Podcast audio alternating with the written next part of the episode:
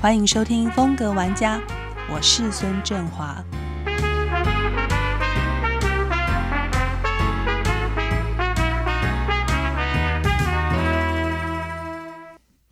今天的节目现场，呃，我们邀请到的是服装品牌冬装的创办人陈俊良老师。老师你好，振华好。其实，呃，当然在成为服装品牌创办人之前，我就认识你的。那个时候，我们都知道你是大策展人。但先跟我们谈一下这些这么多的策展，哎，最后跳来做服装品牌，听起来我们会觉得很有趣。但是那一段策展的过程，呃。Well，可能我觉得现在一些比较年轻的世代可能没有经历过，是不是？先跟我们聊一聊。其实我始终觉得人生没有白走的路，走的每一步都算数。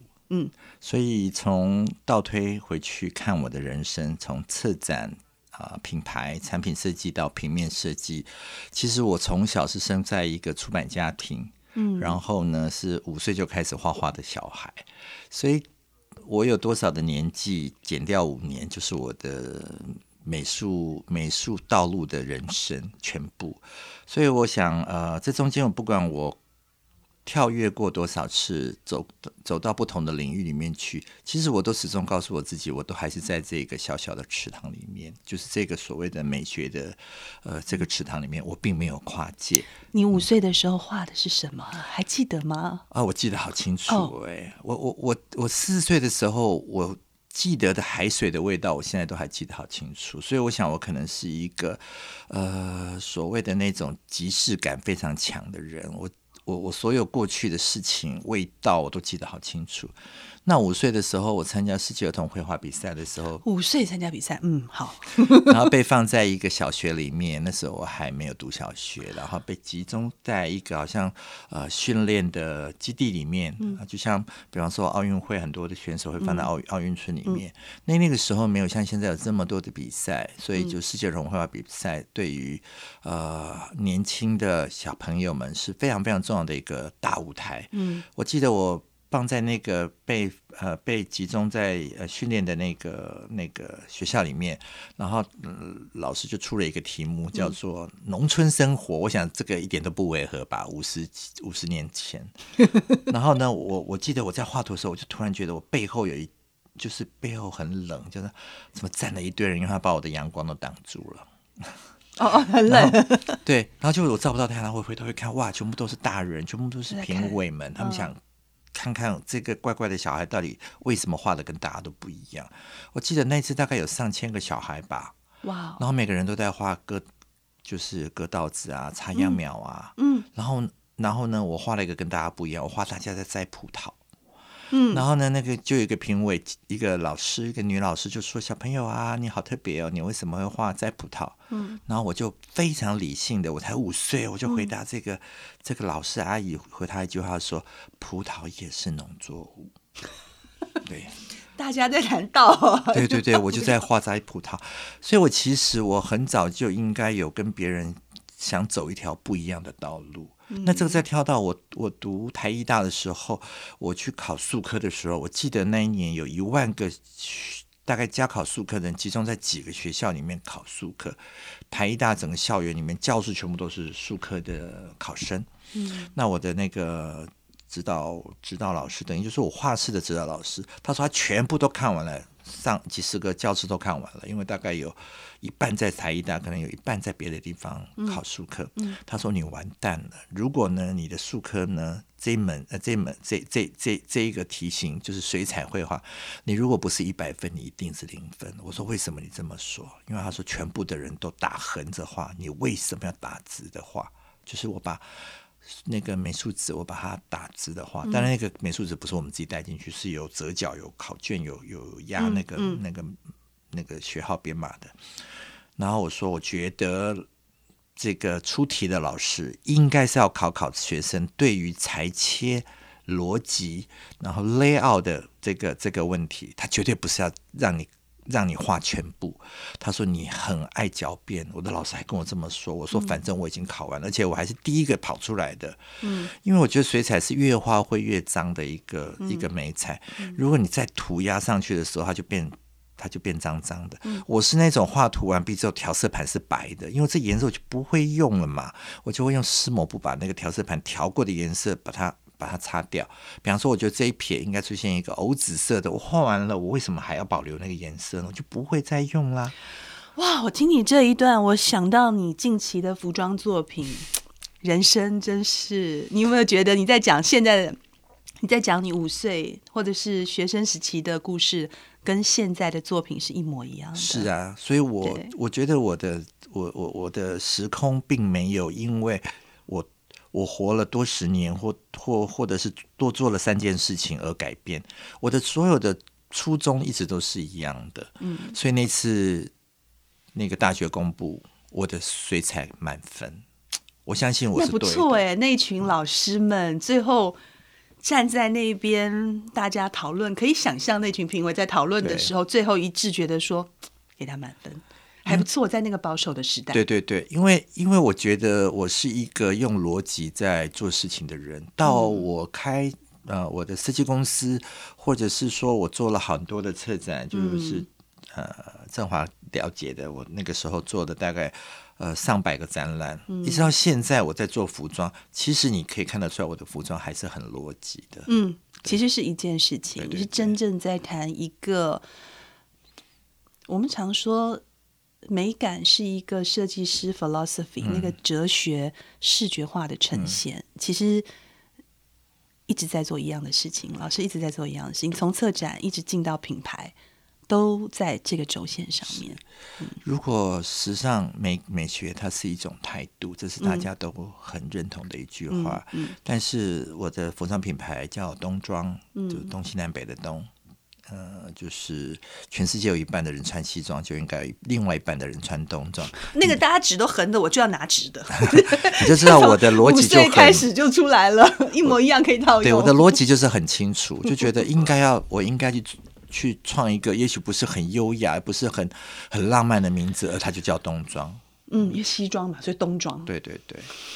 然后我我想要透过冬装这一个平台，然后给自己一个更可以去呃修炼自己的的的一个一个一个一个空间吧。嗯。所以如果美感是一种态度，那么我觉得优雅必定是一种修炼的过程。所以。这个是我自己说服我自己，说我为什么要在年纪这么大的时候还要去创一个品牌？其实这等于是我后半生，我觉得给我自己一个每一次每一次修炼我自己的人格特质，甚至于我想要留在嗯我人生的舞台上面，给台湾的最后的一个。我觉得最大的功课，这是我品牌是留下的。对，其实您刚刚讲那那一两行字，都让我想起，譬如说像 Coco Chanel，嗯，他也讲了几句话，对，然后迪奥先生也讲了几句话，然后这些就是一直留下来，品牌是留下来的，而且那个那个哲学跟风格是永存的。对，我希望我能够留下来这句话，也许这句话现在还没有那么伟大，但是我想以后人家这因为现在 Podcast 你知道吗？就放在云端了，以后。因为因为我以前做一些节目，我后来发现被放到网络上的，隔了十年之后，其实一直有人在看。对对。因为譬如说我那时候十多年前访问陈瑞宪老师，那时候他还好年轻，那时候很早的时候。那现在大家如果想要看到十年前的他的访谈，不是文字，可能就要看我做的那一段了。对，因为因为他已经退休了。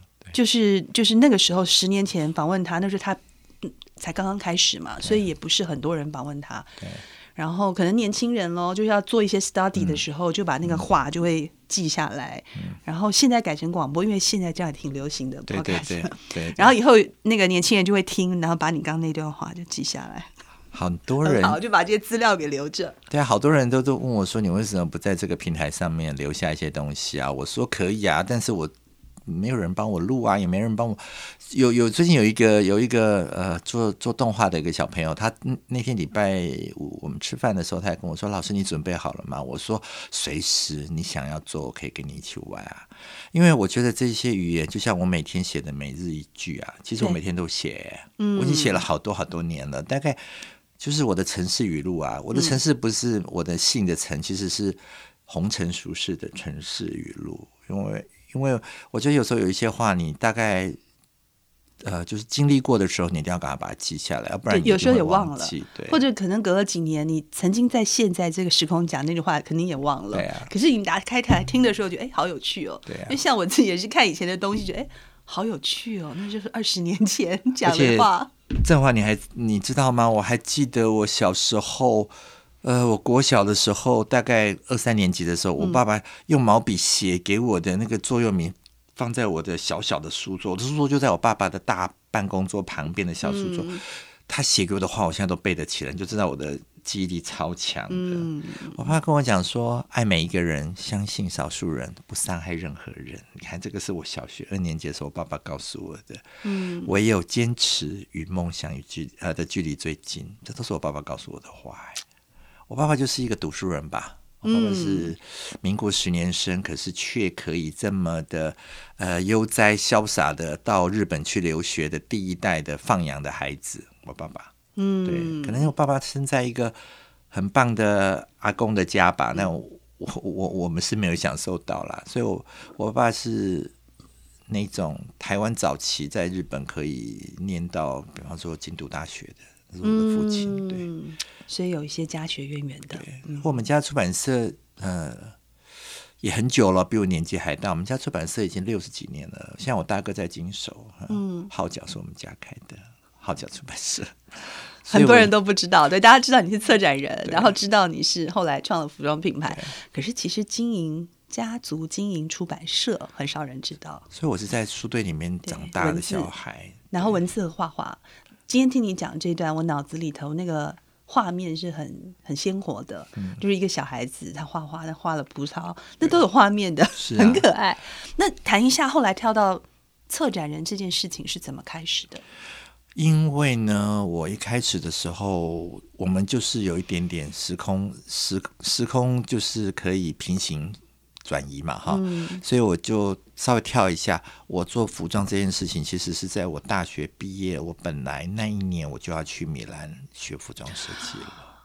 哎呀，这原来只是去实现一个年轻时候的梦想。然后呢，因为后来做策展人太忙了，就没有时间这么一路就做下去。但这个梦想没有忘记。那一年我没有去米兰的原因，是因为我爸爸已经六十八岁了。嗯，我我。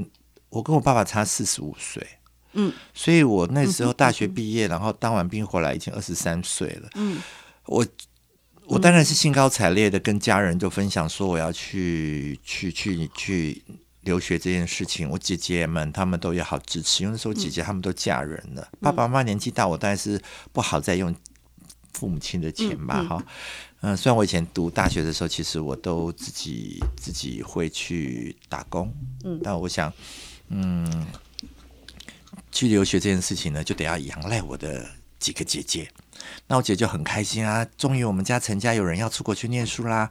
我最小哥哥本来要去呃比利时，然后鲁文大学，然后也我相信他没走原因跟我有一点点像，可是他并没有讲出来。嗯，然后呢，我就很开心，想说，哦，那我终于可以去了。我姐姐他们都完全支持，我已经在写写那个申请书了，而且我相信以我大学的学历。的的的的的成绩，我一定没有问题。然后我就准备兴高采烈的要去投投投资料。米兰的服装学院这样。然后呢？但是我那时候其实最主要想要去念装置艺术，然后但是这是辅修辅辅修那个服装最有兴趣的。然后我姐姐呢就跟我讲了说啊，以后我们就可以去米兰找你，等等等等。她讲的好开心，之后最后丢了一句话，她说没关系，你就放心去，弟弟你就去你就去念书，爸爸妈妈我们会帮你照顾好。啊，他什么都说对了，这句话说了，我根本不敢走。姐姐都嫁人了，我怎么好还跑出国去念书？然后父母亲留给爸爸妈妈，哎，留给姐姐照顾。所以我毅然决然，我就决定把我的申请书，当时是这个我就把它，我就把它撕掉了。哎呦，然后隔隔两周，我就跟我。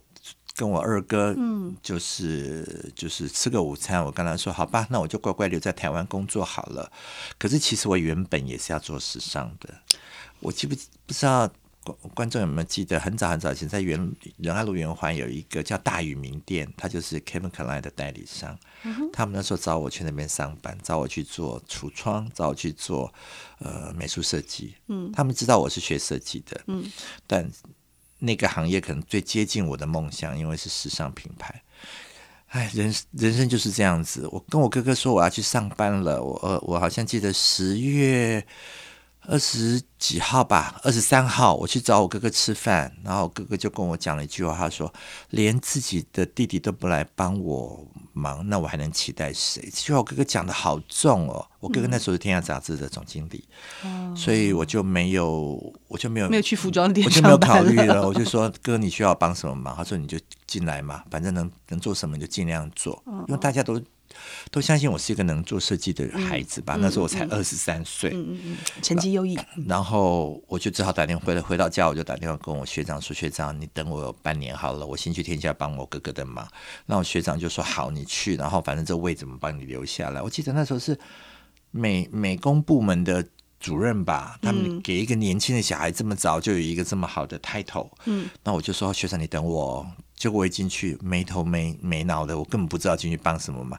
然后也就是好像茫茫大海无边无际的，我不知道我要我到底我要留下来多久。然后做不完的事吗？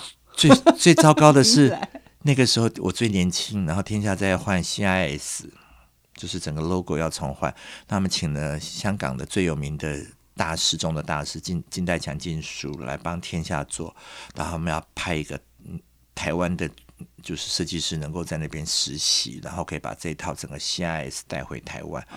我最年轻，而且我又是总经理的弟弟，然后印发行人又特别疼我，哦，天下杂志印发行人，所以他就把我派去香港了。我再也回不了头了。我就我在香港去登飞机之前，那是我第一次出国，二十三岁。我跟我学长说：“你不要等我好了，因为我觉得我这趟去我应该回不来了。”然后他就说没关系，我们就等你。结果真的去，就待在天下待了四年，就这条路就越走越偏，越走越偏。这个我跟印发行人都说过，但是尹老师说他很开心，我最后选择坚持我自己的道路，我离开了。他说如果我不离开天下，我只会是第二个我哥哥，因为我哥哥现在还在，他在天下待了 四十年。他说你只不过是第二个。那个就是熊哥，那但是你离开了，你才创造了你自己的舞台。嗯，所以，与其从这一段小小的这个走走不一样的道路的这件事情，你就会知道说，其实我的人生。呃，我我要做服装这件事情，绝对不是拐弯抹角，然后去做一个，不是个突然，对，其实想了蛮久的。它其实是我人生的必然，对，因为那个时候二十三岁，我其实很多的错过，我就想做这件事情，然后后来因缘机会进了天下杂志，但我觉得，就像我一开始讲的，就是人生没有白走的路，走的每步都算数，都是一个累积，天下的累积，对不对？然后那个是文学的。养成。如果没有今天下，我将不会这么早、这么年轻的时候，跟我同年龄的设计比起来，看到这么国际化的东西。也因为我，因为我被送到香港去，我可以跟当代大师进书学，所以我在二十三岁的时候，我就学会了那个苹果电脑。嗯，所以在那个时代，我算是少数这个年纪还会用电脑绘图的人。像我这个年纪的设计师，好多人根本不用电脑的，他们根本不会，因为嗯，他们在那个时代没有训练过。然后那个时候电脑其实比现在难很多。可是我学会最难的时代的那个麦金塔的电脑，其实这后来的每一次的更新，我就觉得苹果电脑好简单。那但是我知道很多前辈的设计师，他们着实是不会，都是助手在帮他们构成的。嗯，那这个但这个没有什么不好，因为其实设计很重要的还是有想法吧。想法对，所以我想，嗯，从二十三岁我没有踏上时尚之路，然后我走上媒体，然后作为一个社会的观察者，一路上我。我在三十呃，在二十八岁，我开了自由落体，到从天下一离开之后，就开了自由落体了。然后一直到前两年这一段期间，就在自由落体设计师策展人。对，然后三十年，三十年的设计设计，呃，我我们公司今年二十九年了，二十九年差不多了。那在三年前，我成立了东庄，嗯，今年才第三年吧。所以这在这个这三十年的过程，哪一些案子或者是哪一些 project 是你自己觉得最有记忆深刻吧？很多耶很多啊，正好我们我们可以约十次来 讲不完。呃，我的我的平面设计这条路呢，其实有一件事情是对我来说是人生好大好大的转捩点，因为我原本就没有想要做平面做这么久，嗯。然后我好不容易被送去香港，然后学了这些东西，对对对马上大家都丢事情给你做。对，然后二十八岁的最后一天，我告诉印发现人说，我必定一定要离开，因为呃老人家说三十而立。那二十九岁的男生，第一天就是没有人在讲二十九岁嘛，都，但我没有在迷信这个，可是就是二十九岁等于就是三十岁，所以我在嗯、呃我生日的那一天，二十九岁的生日的那一天，我就成立了自由落体。哇哦，二十九 对。设计公司，对，然后然后呃，这中间呢，我当然很辛苦啊。出来之后就发现什么都没有。有一天我跟我助手，我在画画画手稿的时候，我跟我助手说：“你可以帮我拿一下橡皮擦。”他跟我说：“大哥，我们公司没有橡皮擦。”我说：“怎么会没橡皮擦呢？” 我还骂他，他说：“没有买啊。”对，我想到了，我现在不在天下。以前在天下，每个礼拜都可以写一个采购单，我要买原子笔，我要买真笔，我要买什么奇异笔、麦克笔，都有会计会帮我买。我现在连一块橡皮擦都没有，我含着眼泪，我拿了我的钱包给他，我说：“那你觉得该买什么东西，你去买。橡皮擦、三角板、圆规，你都帮我买回来。”可是当他一前脚一踏出办公室的时候，我自己其实是默默的 流下两滴眼泪。我觉得我的苦日子开始了，我连橡皮擦都没有，我开始注定我必须要。嗯、业务独立，经济独立，所有东西我都得要靠我自己。就从那一块橡皮擦开始，那对我来说是，我我以前一直都是一个从小吧，五岁开始，好像是一个天之骄子。我我是一个，我开了自己的公司之后，发现哎啊，对哦，橡皮擦也要自己去买，对啊，以前从来不买的。张华，你知道我从 五岁开始，我真的是上下学有有有有人来有人来带我下课的。然后呢，我在校长室里面有我自己的办公室，是是不用画图的，呃，不用升降旗，我就是有人在旁边教我画图。特权，对一直都是这样，因为他们觉得我很能画，所以我从小到大我得过的奖状大概不下几百张啊。嗯，那种什么，我还讲了一句很很很笨的话，被我姐姐打头 K 头。她说，我跟我姐说，姐，我都没有得过第二名，我不知道第二名的滋味是什么。我姐姐很生气的打我的头，从小就是一个画画精童，她跟我说不可以讲这种话，你长大都不能 不能说这样的话。可是我讲的，我那时候是国小吧，我国小的时候，我姐姐已经台大毕业了，所以她已经在教书。我姐姐说你一定要学会谦虚。其实我很多我很多的人生做事情方法，受我大姐影响蛮大的，因为她就像长母、呃长姐如母嘛，嗯，所以我我我。我想我的这一生呢，有很多很多的，也许呃决定性的东西都跟姐姐有关系。嗯嗯嗯，我我我也蛮独立的，是真的。那当然跟我姐姐年纪差很多，所以嗯，我我也不太，我我坦白说，我不太依赖人啊，我的个性。我们今天先聊到这里，因为我们会分分成这个几天慢慢听这个老师的故事。好，休息一下，谢谢。